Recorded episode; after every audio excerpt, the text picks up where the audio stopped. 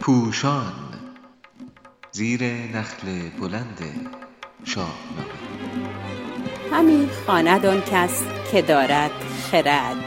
شماره 25 زمان و مکان در اسطوره سام.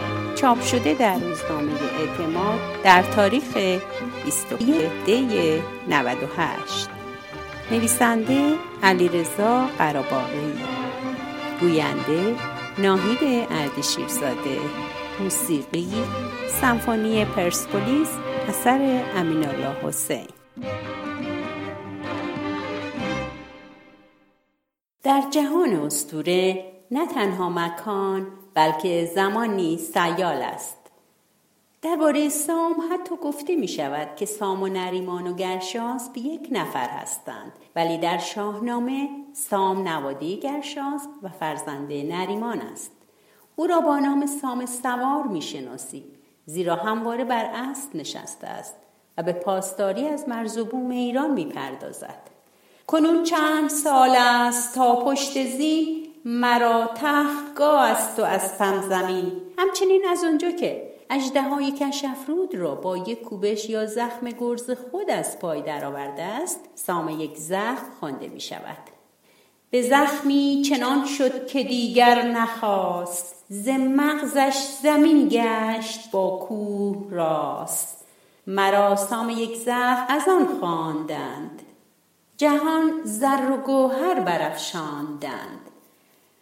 جنگ با سلم و تور منوچهر جوان در قلب سپاه است و سام یل را در میمنه قرار می دهد. پس از بر تخت نشستن منوچهر سام که دیگر جهان پهلوان است بر پا می خیزد. جهان پهلوان سام بر پای خواست چنین گفت کی خسرو داد و راست تو از باستان یادگار منی به تخت کیبر نگار منی مرا پهلوانی نیای تو داد. دلم را خرد هوش و رای تو داد.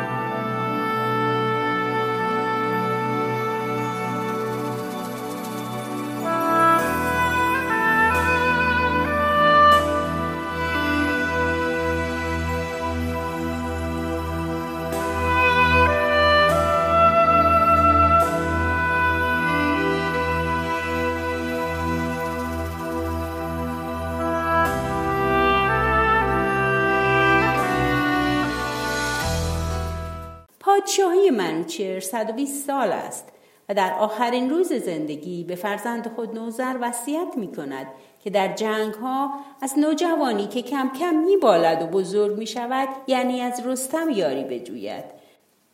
و از این نودرختی که از بیخ زال برآمد کنون برکشد شاخ و یال. پس از درگذشت منوچهر و نوزر و زوتهماست افراسیاب بر ایران چنگ میاندازد. سام درگذشته است و زال به ناگزیر رستم را به جنگ افراسیاب میفرستد. ولی رستم هنوز نوجوان است و زال به او می‌گوید تو را نوز پورا گه رزم نیست. یعنی می‌دانم که هنوز از لبت شیر بوید همی و زمان جنگیدن تو نیست. پس سام و منوچهر باید همسال باشند. ولی زمانی که سام زال را نزد منوچهر میفرستد تا موافقت او را برای پیوند با رودابه به دست آورد می نویسد یکی بنده ام من رسیده به جای به مردی به شست اندر آورده پای. چگونه ممکن است منوچهر نزدیک به دو برابر سام عمر کرده باشد. نمی‌توان گفت چون سام هموار سوار بوده و با شتاب حرکت می‌کرده زمان بر او کنتر گذشته است. بلکه باید پذیرفت در استوره زمان سیال است.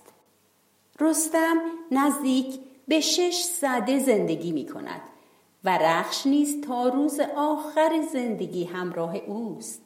زحاک هزار سال زندگی می کند.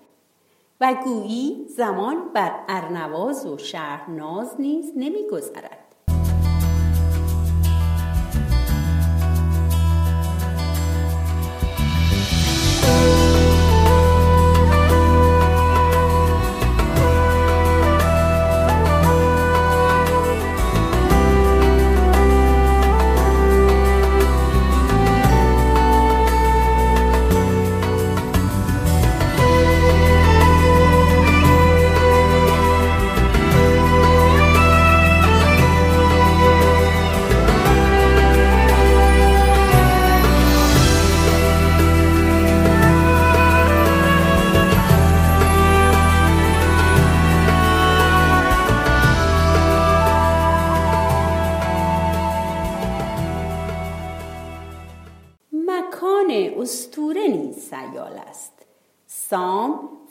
فرزند خود را به البرز کوه می‌برد که شاید در هندوستان است پس از بازگرداندنش خود به گرگساران و مازندران می رود.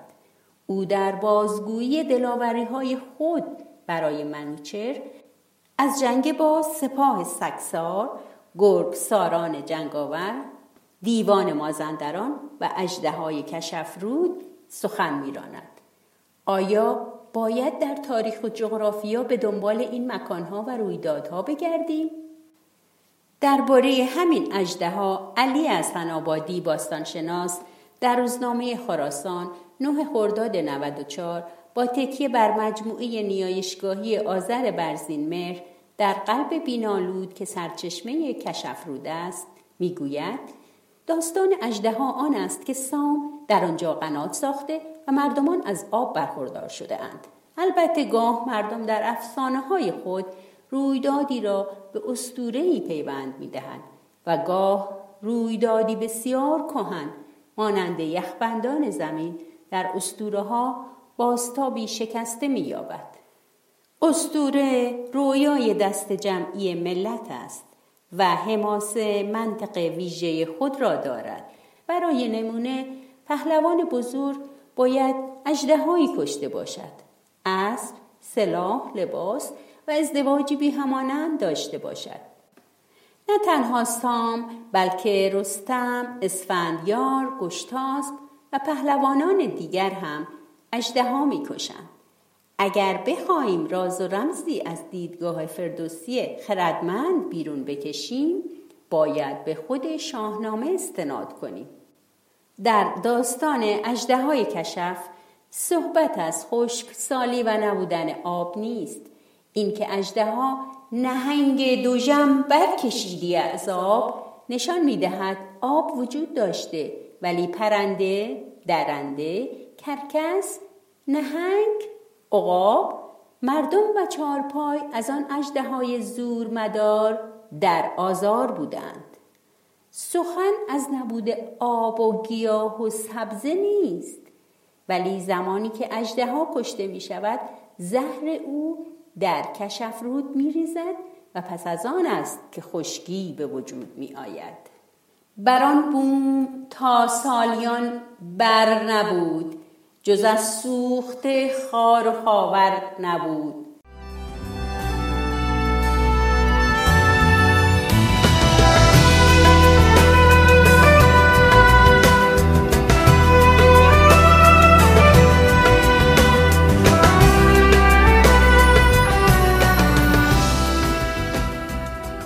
مازندران شاهنامه را نیز گاه در هند شمال یا غرب ایران کنونی جستجو می کنند ولی جغرافیای استوره می تواند در ناکجا و تاریخ آن در نازمان باشد. زمانی که سام از جنگ با نر دیوان مازندران دست می کشد تا به کابل حمله برد زال جوان به او می گوید ز مازندران هدیه ساختی. هم از گرگ ساران بدین تاختی که ویران کنی خان آباد من. چنین داد خواهی همی داد من. ولی همین زال که می‌داند پدرش حکمران مازندران و گرگ ساران بوده است آنگاه که کاووس برنامه گرفتن مازندران را در سر می پروراند به او چنین پند می دهد منوچه شد زین جهان فراخ و زو ماند ایدر بسی گنج و کاخ. همان زو ابانوزر و کیقباد چه مایه بزرگان که داریم یاد.